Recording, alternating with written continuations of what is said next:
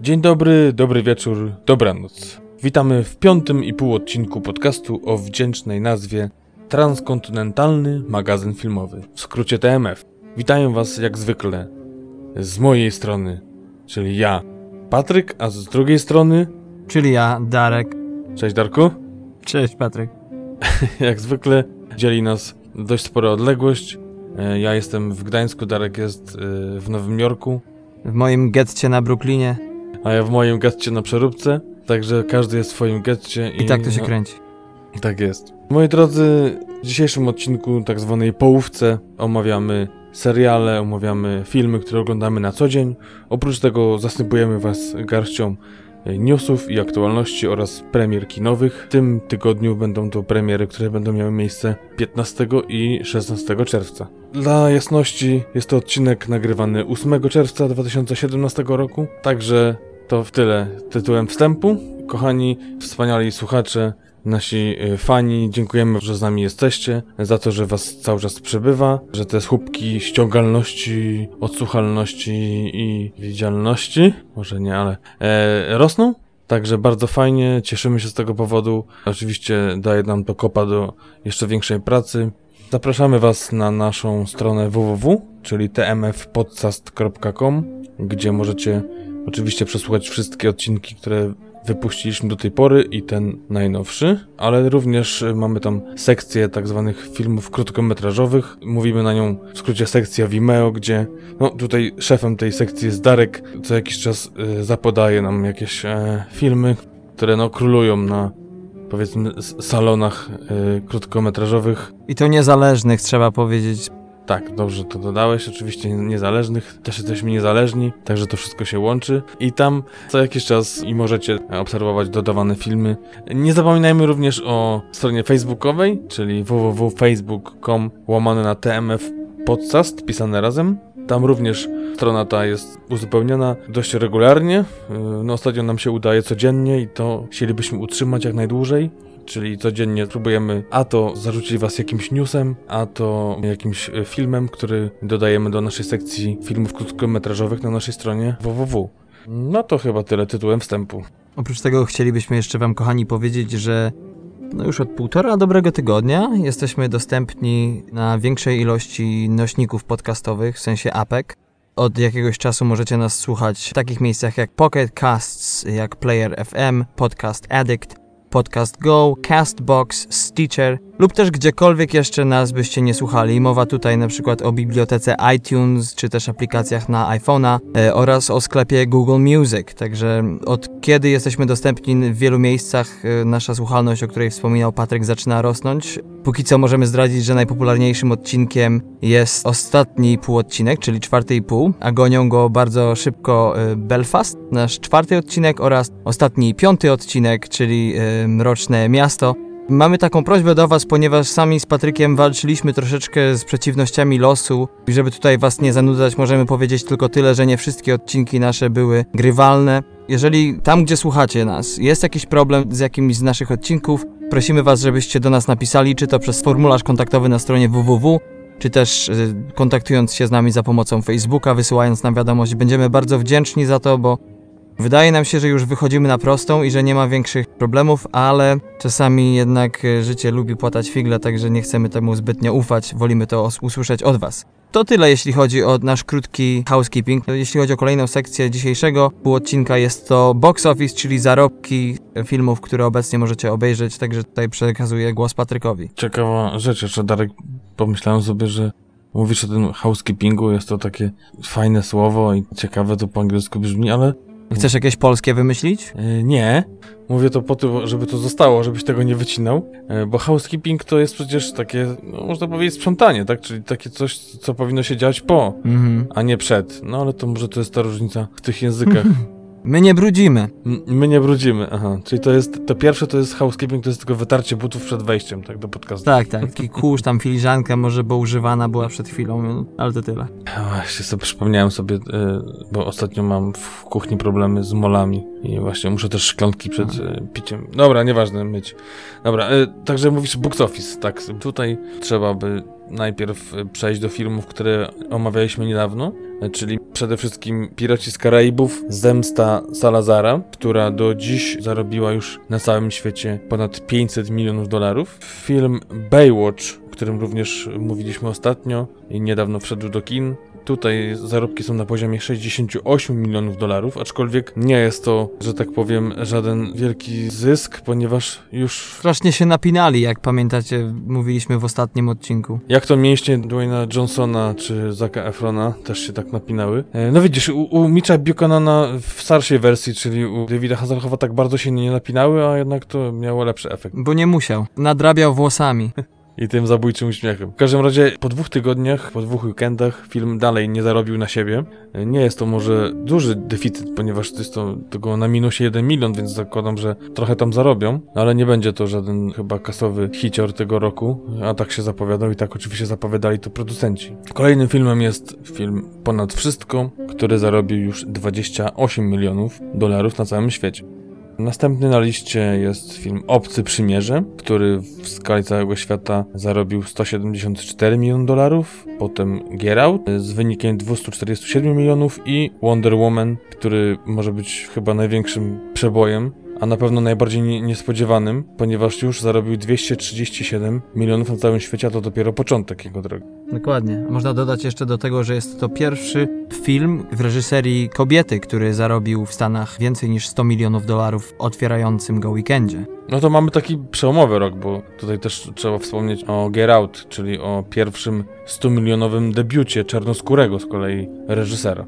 2017 rok, rok przełomowy pod kilkoma względami, chociaż Terence Malick nadal w tym samym miejscu. Mm, a co ty, Darku, powiesz o, o jakichś zarobkach? Coś tam? A ja mam kilka zarobków, jeśli chodzi o najlepsze filmy roku, które jeszcze są aktualnie grane w kinach. E, przede wszystkim króluje tu i długo nie zostanie pobita Piękna i Bestia, który na siebie zarobiła już ponad miliard 240 milionów dolarów. Zanim jest e, film Guardians of the Galaxy, czyli Strażnicy Galaktyki 2 z e, zarobkiem globalnym już ponad 817 milionów dolarów. Numer 3 pozycja na liście to film Logan, który przegrywa lekko ze Strażnikami Galaktyki. Film ten, który jest pożegnaniem e, z serią X-Menów zarówno Hugh Jackmana, jak i Patricka Stewarta. Zarobił na siebie 812 milionów dolarów. Liczby ciutkę drgają ale niewiele, tak jak w e, przypadku na przykład Szybkich i Wściekłych, które na całym świecie zarobiły miliard 229 milionów dolarów. Jest to nieznacznie ustępujący wynik tylko Pięknej i Bestii, więc raczej nie zanosi się, że w tym roku coś jeszcze te filmy może pobić. Chociaż różnie bywa. No tak, przed nami jeszcze Dunkierka. Najbardziej przeze mnie oczekiwany film roku. Przeze mnie też. Jeszcze Wonder Woman, zobaczymy co pokaże, bo zaczyna się dobrze. Wybieram się jutro. Tak samo Mumia, słyszałem. No, no tak. Jakieś nieoficjalne otwarcia gdzieś w Azji, całkiem nieźle sobie tam radzi. No widzisz. A skoro o Mumii, to może przejdziemy do ciekawostek. Tak, jeżeli chodzi o ciekawostkę związaną z mumią, jest to już, jak wspomnieliśmy w czwartym i pół odcinku, film z Tomem Cruzem oraz Russellem Crowem w rolach głównych, który wchodzi na ekrany właśnie jutro, 9 czerwca. Mówi się, że budżet tej produkcji znacznie przekroczył sumę 125 milionów dolarów. Oprócz tego ponoć Tom Cruise miał otrzymać za rolę 13 milionów plus dodatkowe przychody związane z powodzeniem filmu, nie tylko kasowym, ale i na rynku DVD. E, więc taktyka podobna do tej, którą stosuje Leonardo DiCaprio, e, na czym całkiem nieźle wychodzi. E, Mumia jest częścią tzw. Tak franczyzy Dark Universe, która zakłada odświeżenie wersji kultowych filmów o potworach.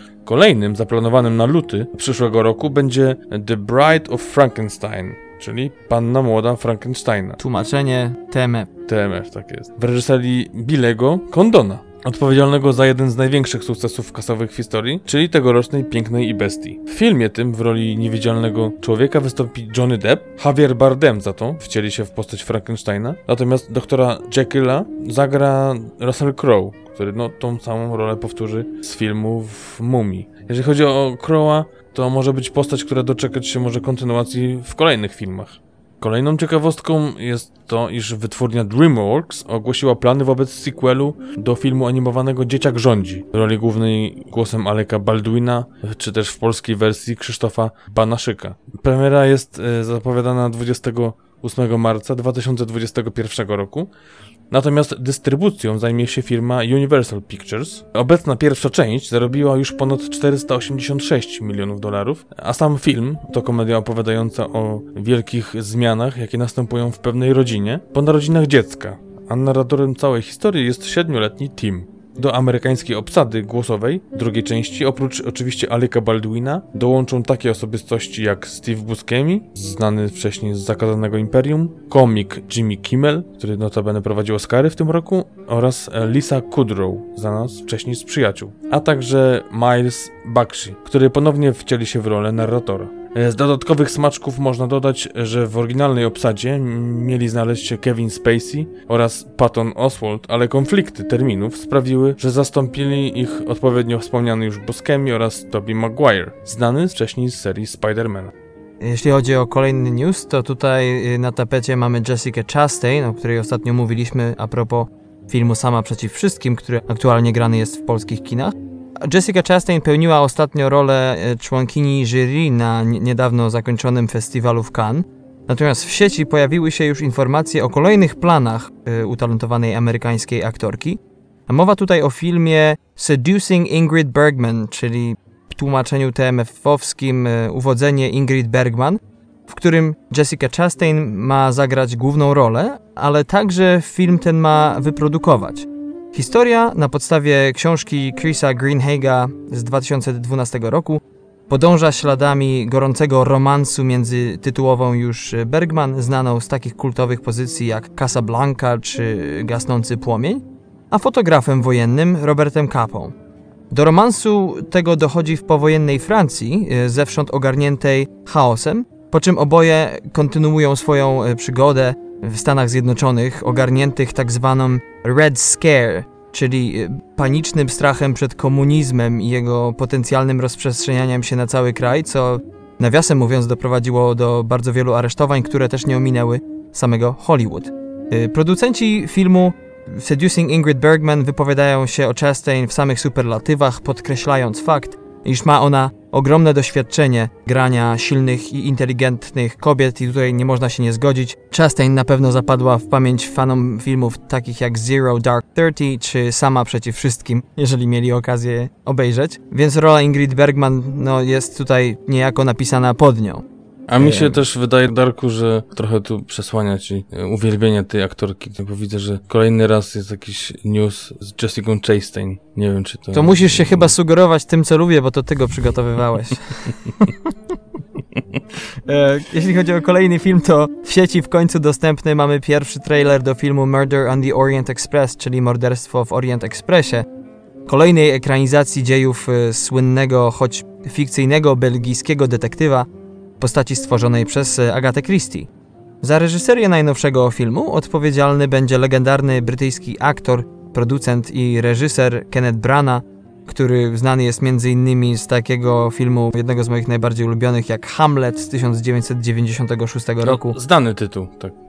Znany tytuł, chociaż tutaj niektórzy mogą znać Hamleta bardziej, z, jeśli chodzi o postać Mela Gibsona, wersji, która pojawiła się po tym. Ale wracając do newsów. Brana wcieli się także w postać głównego bohatera, Hercule Poirot, a oprócz niego w obsadzie znajdziemy także Johnego Deppa, Judy Dench, e, Leslie Odom Jr., który znany jest zwłaszcza w Stanach Zjednoczonych teraz z kultowego już musicalu broadwayowskiego, jakim jest Hamilton. Oprócz nich zobaczymy także komika Josha Gada, Michelle Pfeiffer oraz Penelope Cruz. Hmm.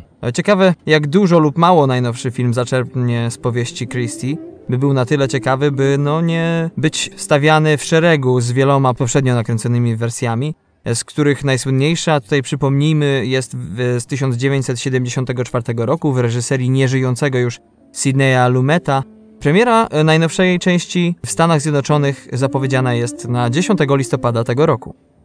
No to ciekawe, bo powiem ci, że takiej obsady chyba gwiazdorskiej to nie było, tym bardziej, że że polskiemu widzowi ostatnio filmy Agaty Christie, czyli ze wspomnianym już Poirot, to kojarzą się z takimi seriali dość niskobudżetowymi, telewizyjnymi. Także no... Co jeszcze ciekawe to to, że chyba Johnny Depp w końcu zaczyna występować w filmach. O, Bo tyle ostatnio o nim mówiliśmy, że jakoś, no nie jest, zresztą to nie tylko nasze zdanie, że dość niefortunnie sobie wybiera e, rolę. Chociaż ja bym tutaj nie oskarżał go o kasę, bo w zasadzie ma prawo robić, co mu się podoba. Ale no tutaj proszę, najpierw e, już wspomniany dzisiaj film z, z tej franczyzy Dark Universe, a teraz kolejny, który zapowiada się być może ciekawie, mam nadzieję. No wiesz, może wychodzić z tych czeluści i przeżyć tutaj traumy, jeżeli chodzi o niedawny rozwód. Także no może, może to wiąże się z tym, że jakby tutaj chce... Może się uczy chłopak.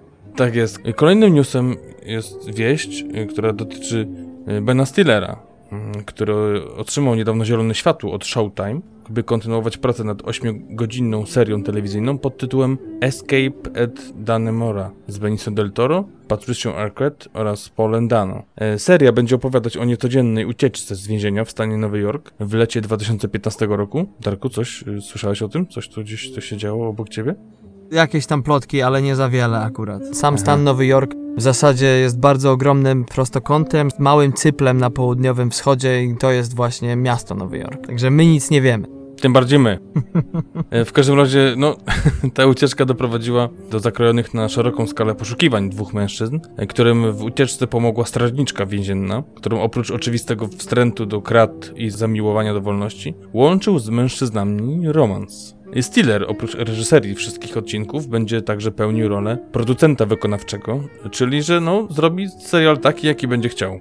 Nie każdy ma takie szczęście. Mhm. E, Benicio del Toro zagra jednego z morderców, Richarda Mata, e, który był mózgiem całej operacji, a Paul Dano, którego ja no to będę uwielbiał za film Aż poleje się krew, to może kiedyś o tym, kiedy indziej, zagra Davida Sweeta, uciekiniera skazanego za morderstwo na policjancie, który uwodzi wspomnianą już strażniczkę, graną przez Patricia Arquette, która chyba mogła być jego matką, którą mogliśmy widzieć ostatnio w filmie Boyhood czy serialu Zakazane Imperium. Pytano o film, Stiller powiedział, iż zależy mu przede wszystkim na ukazaniu ludzkości i ludzkich zachowań powyższych postaci, zarówno tych dobrych, jak i tych złych stron.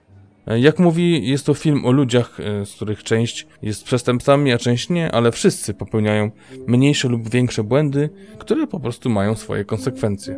Poetycko ujęte.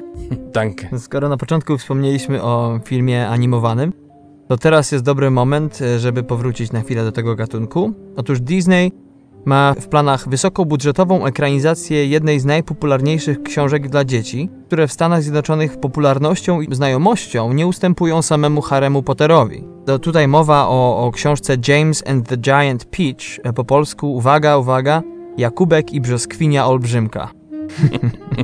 O wiele lepszy tytuł. Ale taki, taki trochę nati, nati. Taki. E, w pracę nad powstawaniem filmu zaangażowanych jest wiele reżyserów e, i scenarzystów, e, wśród których do niedawna jeszcze można było znaleźć m.in. znanego reżysera Sama Mendeza, który w planach miał uczynić z bajki film akcji z użyciem najnowszych technologii CGI. A teraz podobno Mendes się lekko rozmyślił i więcej sił wkłada w pracę nad nową produkcją Pinokia za którego realizację odpowiedzialna jest filma The Mouse House. Film ten to historia kukiełki, która stała się chłopcem. Z powieści Carlo Collodiego z 1883 roku, która nie tylko doczekała się już wielu rozmaitych realizacji, e, ale i teraz prowadzonych jest równolegle wiele prac, i to niezależnych od siebie, nad adaptacją znanej powieści. Można tutaj wymienić chociażby znanego reżysera Guillermo del Toro, czy też wytwórni Warner Bros., która swego czasu prowadziła nawet rozmowy z Robertem Downey Jr. oraz Benem Stillerem a propos przyjęcia głównych ról. E, pomysł ten jednak póki co y, y, wydaje się być odłożony na półkę. Im dalej w las, tym coraz więcej domysłów i newsów z drewnianym nosem, także saga Pinokia trwa. W najlepsze. Następnym newsem jest to, iż Peter Jackson, oczywiście twórca wspaniałych filmów Władcy Pierścieni, pokazał światu storyboard dotyczący filmu Mortal Engines na podstawie brytyjskiej serii książek autorstwa Ryana Riva pod tym samym tytułem. Za reżyserię odpowiadać będzie Kristen Rivers, który oprócz tego, że od wielu dekad współpracuje z Jacksonem nad storyboardingiem, który otrzymał także Oscara za najlepsze efekty wizualne w filmie King Kong w 2006 roku, natomiast Mortal Engines e, będą jego reżyserskim debiutem. Akcja filmu dzieje się wiele tysięcy lat w przyszłości, a zaczyna się w momencie, gdy ówczesne miasta przemieszczają się przez ziemię na ogromnych kołach, walcząc między sobą o uszczyplające się zasoby naturalne. Jackson nabył prawa do serii 7 lat temu e, wraz z Fran Walsh, którą współtworzy też scenariusz, nad którym pracuje także Philip Boyens, odpowiedzialny choćby za trylogię Hobbita i Władcy Pierścieni. Dystrybucją filmu zajmie się oczywiście, zgadnijcie, Universal Pictures? tak jest. Natomiast e, film trafi do kin 14 grudnia 2018 roku. No to jest naprawdę niezła ekipa, bo zarówno już wspomniany przez ciebie e, storyboarder, jak i no, sam Jackson, jak i Fran Walsh, to są ludzie, którzy współpracowali ze sobą bardzo często. Przecież Fran Walsh jako producentka otrzymała trzy Oscary za Władcę Pierścieni. Więc e, nie jest to towarzystwo przypadkowe, e, a tym bardziej zamieścimy linki do storyboardingu na naszej stronie internetowej w poście do tego odcinka, więc no robią wrażenie na pewno, yy, yy, wyglądają genialnie. I postaramy się wytłumaczyć, co to znaczy storyboarding. O co biega? Tym, którzy nie wiedzą. Kto się wytnie? No dobrze, to teraz pora na premiery. Tutaj należy tylko wspomnieć o premierach, które będą miały miejsce 9 września, czyli już jutro. Do kin wchodzą takie filmy jak właśnie wspomniana już dzisiaj Mumia, Baywatch Słoneczny Patrol, film Ponad Wszystko oraz Serce z Kamienia. Więcej newsów, więcej informacji o tych filmach znajdziecie w naszym ostatnim pełnym odcinku. Wystarczy przewinąć sobie do 7 minuty 10 sekundy. To piąty odcinek pod tytułem Roczne Miasto. Natomiast jeśli chodzi o premiery 15 września, to jedyną, e, jaka ma miejsce tego dnia w polskich kinach, to Auta 3. Po pierwszej części z 2006 roku i drugiej z 2011, najnowsza część animowanej serii, która w odróżnieniu od wersji sprzed 6 lat, której uwaga skupiała się bardziej na perypetiach złomka, tym razem jako głównego bohatera uczyni, tak jak w pierwszym filmie, już teraz lekko leciwego Zygzaka McQueena, który będzie chciał w najnowszym filmie udowodnić młodszemu pokoleniu wyścigówek, że choć jest on stary, to nadal jary. Y, Nie będzie to jednak łatwe zadanie, ponieważ na horyzoncie pojawi się nowy pretendent do palmy pierwszeństwa wyścigowego, czyli Jack Storm, po polsku szturmowy Jasiek. Y, Film póki co trzymany jest w wielkiej tajemnicy przed prasą, stąd brak jakichkolwiek szczegółowych recenzji na temat filmu, ale podobno, oprócz e, kilku scen drastycznych, scen wypadków i tak najnowsze dzieło wytwórni Pixaru i Disneya będzie jak dotychczas utrzymane w konwencji filmu dla całej rodziny, choć trzeba powiedzieć, po raz pierwszy jest oznaczone literką R dla dzieci ciutkę doroślejszych, ewentualnie dla tych, które śpią w wózku podczas seansu. E, Scenariusz został napisany przez Bena Queena i Briana Free, odpowiedzialnych za art direction takich filmów jak Wally, Patryka Ulubionego, e, chyba po wszystkie czasy, czy też poprzednich samochodów. Jeśli chodzi o Briana Free, to debiutuje on również w roli reżysera, a głosy do filmu podkładają do Zygzaka McQueena jak zwykle Owen Wilson, a do Złomka Larry the Cable Guy. Film będzie trwał około godziny 40 minut. E, Jest to, uwaga, 18 film wytwórni Pixar i już drugi w historii, który doczekał się więcej niż dwóch odsłon, zaraz po Toy Story, którego czwarta część, nomen omen, zaplanowana jest na 2019 rok. Tak, i tu jeszcze trzeba dodać taką ciekawostkę, którą dzisiaj gdzieś wyczytałem, e, że w napisach końcowych pokazał się Paul Newman, zmarły już aktor, którego głos dubbinguje którąś postać, także dla znawców głosu Paula Newmana też będzie taka gratka, żeby go gdzieś tam wyczaić. Kolejnym filmem, który będzie wchodził do polskich kin kolejnego dnia, czyli 16 czerwca, to komedia Ostra Noc. Jest to premiera światowa, czyli tak jak w Polsce, tak będzie na całym świecie, a przede wszystkim w Stanach Zjednoczonych, także no, na razie ciężko o recenzję. Jest to film w reżyserii Lucy Anielo, jest to jej fabularny debiut reżyserski. Wcześniej jedynie reżyserowała kilka seriali i to tylko po kilka odcinków, między innymi taki serial Broad City. Bardzo popularny zresztą w Stanach, Widzisz, dziejący się w Nowym Jorku, na Brooklynie, czyli za oknem. za oknem, za oknem panie pada.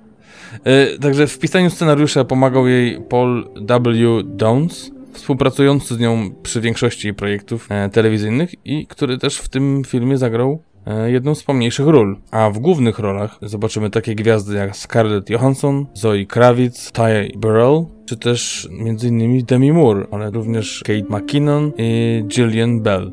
Film opowiada o wieczorze panieńskim jednej z dziewczyn, którą gra Scarlett Johansson, wszystko wygląda fajnie, zgodnie z planem, dziewczyny się bawią, na całego piją alkohol, imprezują, aż wszystko przenosi się do domu, w którym to ma zatańczyć stripteaser. I niestety tak się to wszystko źle układa, że owy stripteaser umiera. No i tu zaczyna się problem. Z wrażenia. Może i z wrażenia. No w trailerze wygląda to, że no trochę może jednak z innego powodu. Natomiast no w tym momencie zaczyna się film i całe te komediowe, tragikomiczne przygody dziewczyn, jak tutaj, czy to pozbyć się ciała, czy ukryć zwłoki, czy też ślady, żeby to wszystko nie wyszło na jaw. Jeżeli chodzi o trailer, zapowiada się, no ale to wiadomo, to przeważnie tak jest, zapowiada się ciekawie, aczkolwiek no wydaje się, że takie gwiazdy wzięły się już za taki film, no to... Nic nie znaczy. no no oby, no trzymam bo może być śmieszne, bo nie wypada inaczej. E, trzecim filmem jest francusko-belgijski dramat Un Vie, w polskim tłumaczeniu Historia pewnego życia.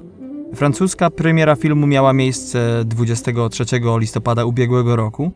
E, film ten jest opowieścią o życiu Jean, która wkraczając w dorosłe życie bardzo szybko odczuwa na swojej własnej skórze, jak trudno było kobietom być akceptowanymi przez XIX-wieczne społeczeństwo, zdominowane oczywiście przez mężczyzn. Film póki co zbiera mieszane recenzje. Większość z nich jest jednak pozytywna, wychwalająca film za bycie przede wszystkim szczerym obrazem, a nie udawaną rzeczywistością. Recenzenci są y, przede wszystkim zachwyceni aspektami artystycznymi czy kostiumami, dekoracjami, przede wszystkim zdjęciami i pracą kamery, ale paradoksalnie jest to wszystko również tym, na co narzekają jego przeciwnicy, ponieważ twierdzą, że ten film zbytnio koncentruje się na walorach artystycznych niż na historii, którą przedstawia. Scenariusz do filmu został napisany przez Florence Vignon e, oraz Stéphane Brise, e, który jest również reżyserem filmu.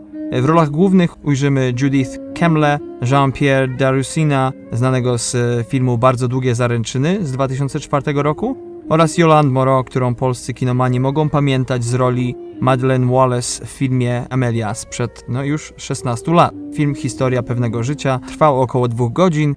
Do tej pory film zarobił już około 33 tysięcy dolarów, więc ledwo starczyło na catering. Choć gdyby chodziło o najnowszą część Piratów z Karaibów, to ledwo pokryłoby pewnie zakup e, serwetek. Bo chyba ty podawałeś ostatnio, Patryk, że przekroczył 200 milionów dolarów, dobrze pamiętam?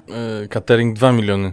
No to mimo wszystko, było coś więcej niż frytki. Przejdźmy teraz do ostatniego filmu dzisiaj, omawianego. Tak, tutaj może nie będziemy się za bardzo wczytywać w informacje o tym filmie, ponieważ Dark, tu już podawałeś dane a propos premiery Króla Artura, w momencie kiedy wchodził on do kin w Ameryce, ponieważ premiera światowa miała miejsce już 10 maja, e, no ale trzeba coś wspomnieć, które wchodzi w Polsce, coś tam trzeba by się o tym dowiedzieć. Przede wszystkim reżyseria Guy Ritchie, który wcześniej zasłynął z takich filmów jak Przekręt, Porachunki, Rock'n'Rolla, czy też e, dwa filmy o przygodach Sherlocka Holmesa. Autorami scenariusza są Lionel Wigram, który wcześniej współpracował już z Reczim przy kryptonimie Uncle, Guy Ritchie we własnej osobie oraz Joby Harold, który wcześniej pracował przy filmie Przebudzenie.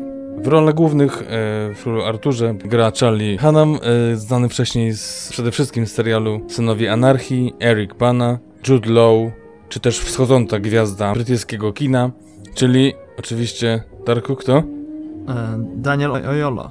Nie, David Beckham. Tak, on tu stawia pierwsze kroki w zbroi i z mieczem. Jeżeli chodzi o kobiece role, to wcześniej mówiliśmy o tej aktorce już w ostatnim odcinku. Annabelle Wallis, która gra właśnie we wchodzącym do kin filmie Mumia. Tutaj również zagra, a obok niej Astrid Berges Firsby. Jeżeli chodzi o recenzje za ocenanem, no nie są wcale najgorsze. Ocena na IMDb to jest 7,3. Natomiast e, jeżeli chodzi o wyniki finansowe, nie jest tutaj za ciekawie, ponieważ e, no, przy budżecie 175 milionów dolarów po niecałych 4 tygodniach to jest tylko 125, także no. Film dla koneserów. Tak jest i to na całym świecie. Także no, może to będzie jeden z tych filmów, który no, będzie dobry, ale... I kiedyś omówimy go w odcinku TMF-u jako film najmniej znany lub źle oceniony. Tak. E, aczkolwiek... Y jakby producenci nie patrzą, nie zważają na to, jaki będzie wynik, ponieważ produkcja od razu zaplanowana jest na 6 filmów, także będzie tak zwana kinowa super miniseria. I może pokrótce o czym jest film, o młodym Arturze, który zdobywa miecz Excalibur i wiedzę na temat swojego królewskiego pochodzenia. Przyłącza się do rebelii, aby pokonać tyrana, który zamordował jego rodziców. Także, no jak to widać, Ritchie przeskoczył serii o Sherlocku Holmesie na króla Artura. Ciekawe co potem. to tyle, jeżeli chodzi o premiery. A kolejnym akcentem naszego podcastu jest część, w której to Dzielimy się z Wami wrażeniami na temat filmów, które ostatnio przyszło nam obejrzeć, czy też w domowym zaciszu, czy też w kinie. Jeśli chodzi o pierwszy film, to tutaj Patryk ma najwięcej do powiedzenia.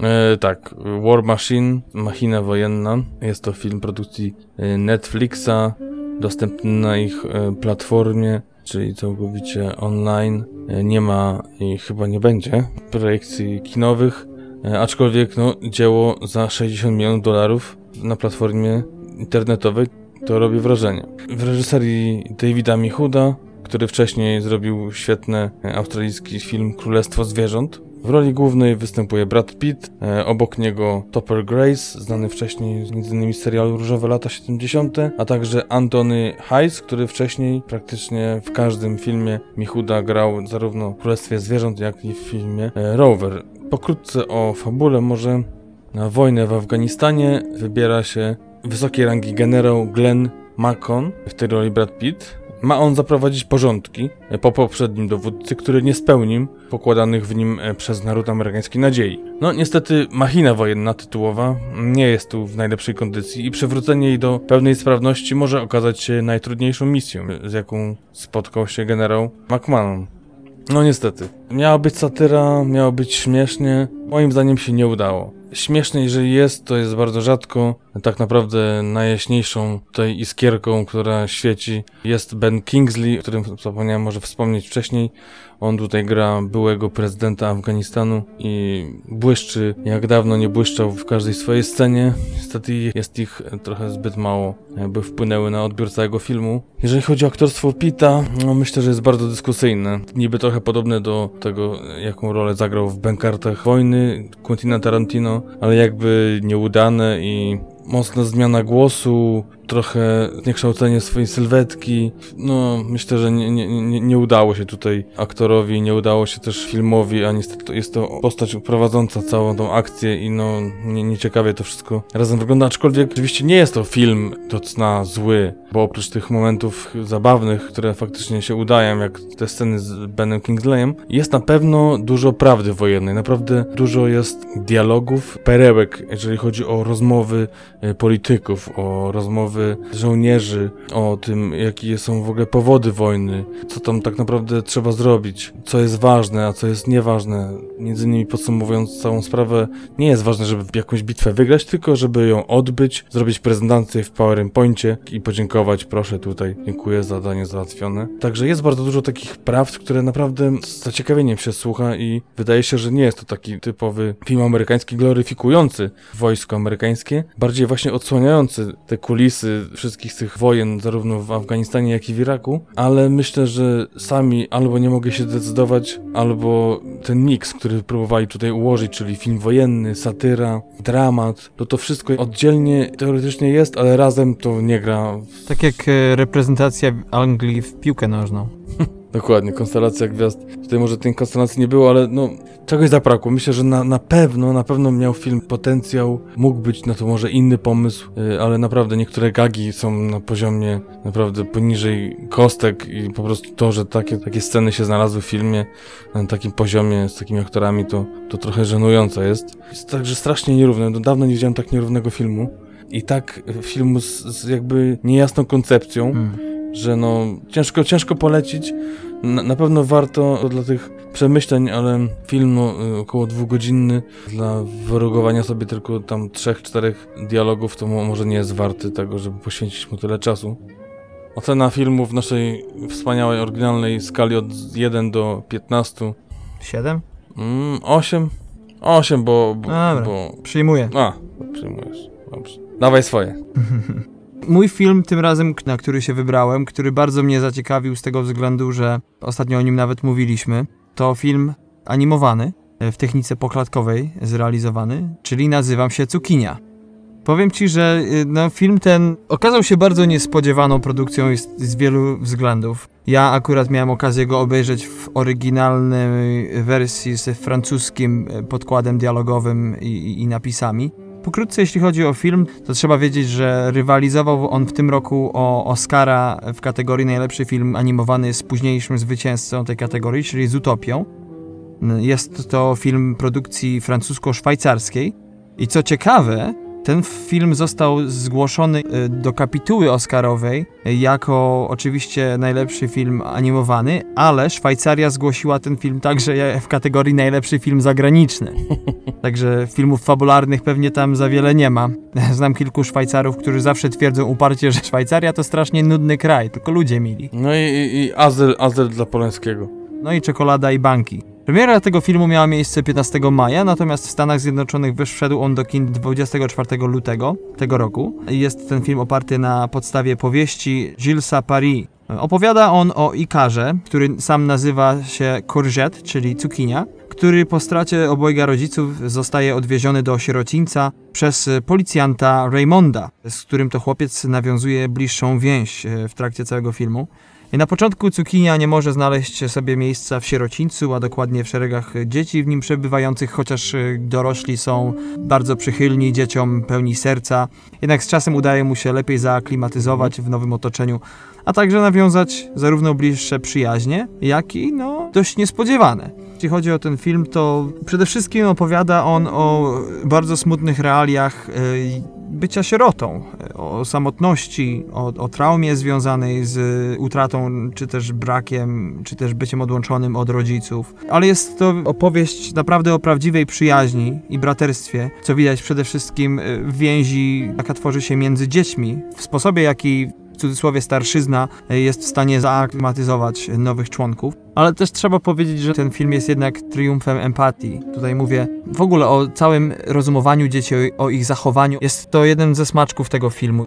Często ściskało mnie za serce naprawdę, także jest to film, którego się nie spodziewałem. No tym bardziej, że tak jak już wspominałem, Sierociniec tutaj nie jest przedstawiany kompletnie jako miejsce nieprzyjazne, jako miejsce pełne traumy, o ciemnych zakamarkach, oddalone, białe, niepobielone ściany itd. Tak w filmie tym dominują naprawdę jaskrawe kolory, także też... Yy... No to można myślę powiedzieć w ciemno, że taki standard, ten tak zwany szwajcarski, odbiega pewnie od standardów sierocińców w Polsce. Nie mówię, że każdy, no ale to ostatnia rzecz chyba, jaką się mówi to o tym, że, że to jest tak cudownie, jak ty mówisz tutaj, że, że jest tak pozytywnie. No, można powiedzieć by, że to są zachodnie jednak standardy, yy, gdzie powiedzmy to wszystko wygląda przynajmniej lepiej, ale tutaj wiesz, to też nie wiem na ile za zależało twórcom na ukazanie tak naprawdę sierocińca i standardów, jakich oni mają te placówki ale głównie jakby na oddanie więzi między bohaterami, dlatego, dlatego ich, ich sposobem, w jaki oni wszyscy w grupie radzą sobie z, no, z ciężkim życiem.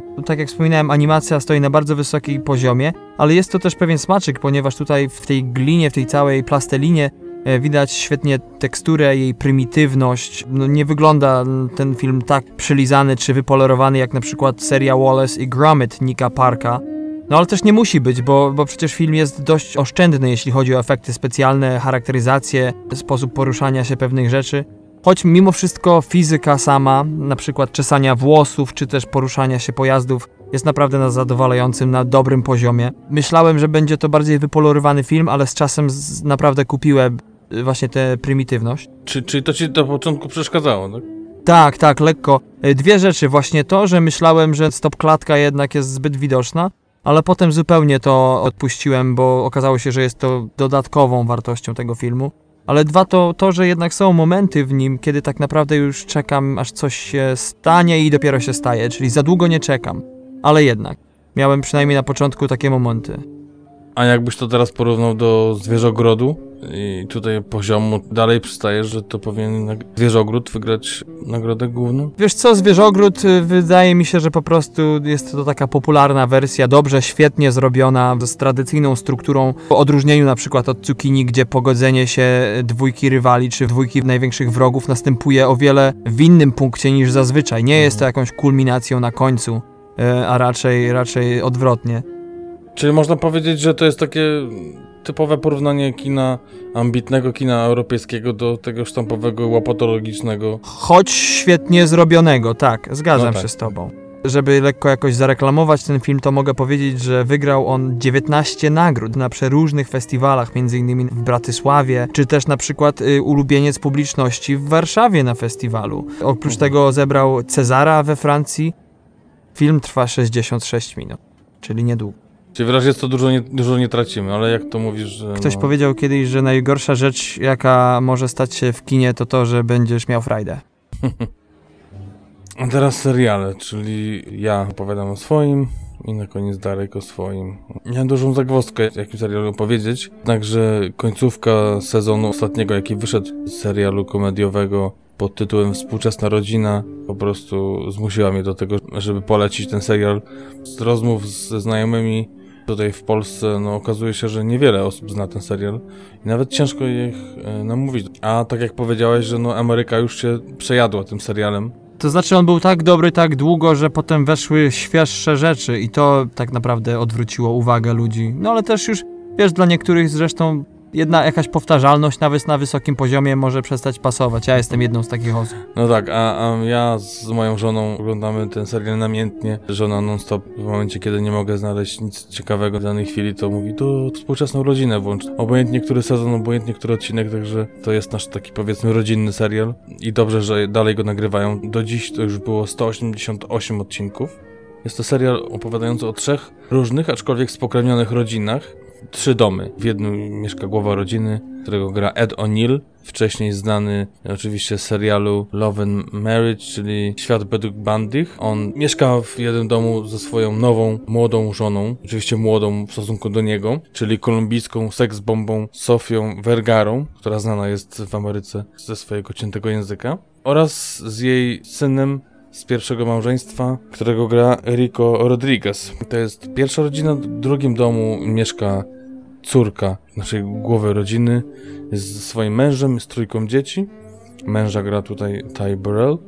Moim zdaniem y, najlepszy aktor z tej całej ekipy, aczkolwiek niewiele odstaje cała reszta. I trzeci dom jest to para gejów po ślubie już, który gra Jesse Tyler Ferguson oraz Eric Stone Street, którzy adoptowali właśnie dziecko z Wietnamu, małą dziewczynkę Lily. Y, oczywiście w jednym domu to już wcześniej powiedziałem, jest Julie Bowen, gra jego córkę Claire, a Jesse Ferguson, czyli Mitchell Pritchett, gra jego syna. Jedna rzecz, która mi się na pewno rzuca od samego początku tego serialu, to jest uwielbienie dla par homoseksualnych, które wychowują dziecko. To jest genialna para, prześmieszna, ale też kochająca się, kochające dziecko. Co ciekawe, tak zwany, można powiedzieć, faceta w cudzysłowie w tym związku gra aktor, który faktycznie jest gejem w życiu prywatnym, a z kolei drugą stronę, czyli tak zwaną szyję w związku, czyli żonę, w cudzysłowie gra aktor heteroseksualny, który jest prześwietny w tej roli i, i po prostu też, też można powiedzieć, że y, kradnie praktycznie każdą scenę, w której gra i do tego prześwietne dzieci, z innymi na przykład y, gra Nolan Gould, który gra tak zwane najgłupsze dziecko, a notabene od czwartego roku życia aktor prywatnie należy do Mensy. Także takie połączenie... Oprócz tego jest magikiem. I tak, y, także takie połączenie tych postaci z tym, jak one się przenikają, jak te historie gdzieś tam się wiążą, no naprawdę dla mnie te 8 sezonów i 188 odcinków to jest wspaniała zabawa. Z największego, najgorszego doła może ten serial wyciągnąć prześmieszne sceny. Jest to w ogóle, bo o tym trzeba wspomnieć, tak zwany monodokument, czyli gdzieś jakaś akcja, a, a gdzieś tam za chwilę to są pr- przeprowadzane wywiady z członkami rodziny, którzy opowiadają o swoich odczuciach, czy też komentują wydarzenia, które gdzieś tam dzieją się na bieżąco. Także w ciemno polecam wszystkim. Myślę, że jeden, dwa odcinki będziecie kupieni. Ja czekam na kolejną serię. E, Jeżeli chodzi o podsumowanie i, i żeby tutaj wydać ocenę, to bez zająknięcia powiem 15 na 15. Jeżeli chodzi o komedię, to dla mnie nic nie sięga mm, choćby do pasa temu serialowi. Mam nadzieję, że będzie tak dalej trwał. Także 15 na 15 to jest tyle, jeżeli chodzi o ten serial. Natomiast mój serial to Olive Kitteridge. Jest to miniseria z 2014 roku, oparta na książce pod tym samym tytułem e, i opowiada o tytułowej bohaterce Olive i jej małżeństwie z Henrym, a akcja rozgrywa się na przestrzeni 25 lat w Nowej Anglii, czyli tak określonej północno-wschodniej części Stanów Zjednoczonych, do której należy też m.in. stan Nowy Jork, Massachusetts, Connecticut i tak dalej, i tak.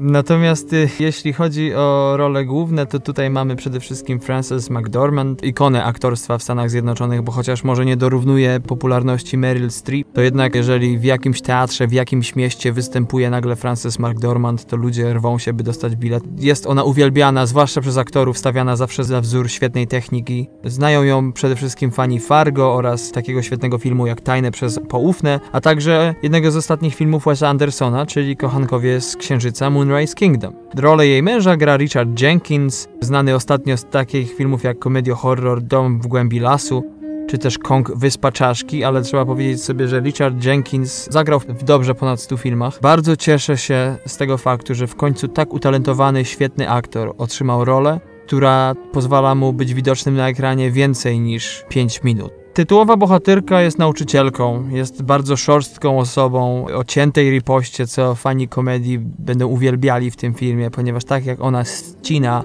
wszystkich po kolei, sprawia, że mimo ich, jej negatywnych cech, mimo iż tak naprawdę wiele razy nie powinna się zachować tak, jak się zachowuje, to jednak te jej żarty czy ta cięta riposta tutaj działają na jej korzyść. No, ja bym ją nazwał taką stereotypową fanką zimnego chowu. E, tak sobie to ubzdurałem, pod, ale pod maską tego zimnego chowu kryje się naprawdę gorące, prawdziwe uczucie, dylematy, z którymi no sama zawzięcie stara się uporać. Na dobre od drugiego odcinka zaczyna starać się rozwiązać swoje dylematy, ale też walczy z samą sobą, bo bardzo często jednak Frances McDormand zresztą świetnie to gra, gdzie widać w głównej bohaterce refleksję na temat tego, jak się teraz zachowała, ale zazwyczaj jej charakter jednak wygrywa, stąd te wszystkie konflikty przez wszystkie cztery odcinki, które zresztą no rujnują jej relacje z, z, ludźmi, przede wszystkim z synem. Zapraszam do obejrzenia tej serii w trzecim i czwartym odcinku. Zresztą widać, czym to zostało okupione, taka szorstkość, e, czym może być okupiona taka szorstkość w stosunku do dziecka.